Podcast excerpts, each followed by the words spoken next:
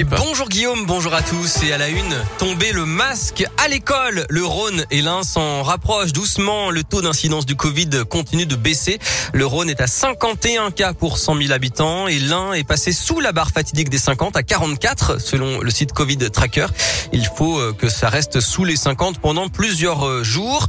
Le port du masque en tout cas n'est plus obligatoire du CP au CM2 à partir de ce matin dans 21 départements supplémentaires. Il s'ajoute aux 47 où c'était déjà le cas depuis le 4 octobre, dont l'Isère notamment.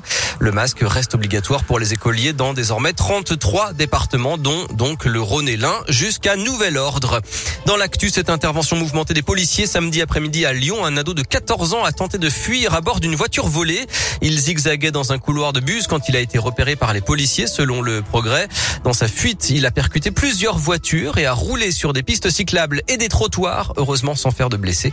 Lui et son passager ont été arrêtés et remis à leurs parents. Six jours après le scandale sur la révélation de la pédocriminalité dans l'église, trois personnalités lancent un appel aujourd'hui à la démission collective des évêques. Euh, trois personnalités dont le cofondateur de la parole libérée à Lyon, François Deveau. Et puis un espoir dans la lutte contre la maladie de, Lyme, d'après des chercheurs américains. Un vieil antibiotique laissé de côté serait très efficace contre la bactérie qui cause la maladie, qui touche environ 50 000 personnes par an en France. Pourquoi les Français ne vont-ils plus voter Un député de l'Ain préside une mission parlementaire pour tenter de comprendre les raisons de l'abstention à six mois de la présidentielle.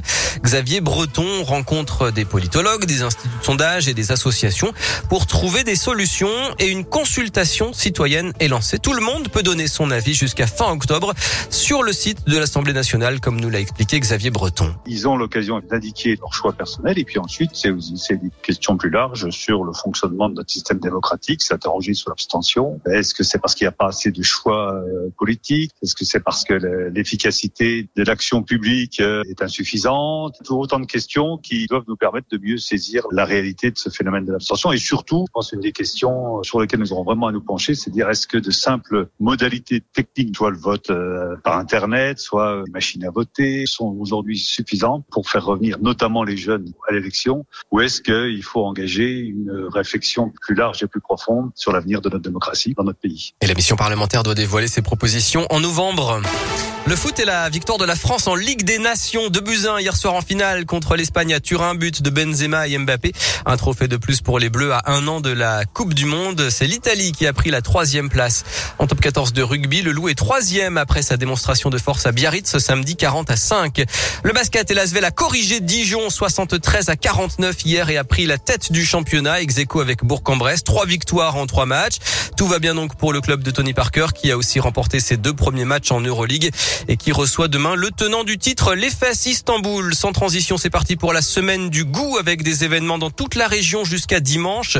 Des dégustations de produits frais et locaux dans des fermes ou en forêt, des paniers découvertes, des ateliers sur les fruits de saison, des présentations des métiers de bouche. Plus de détails avec une carte interactive sur legout.com.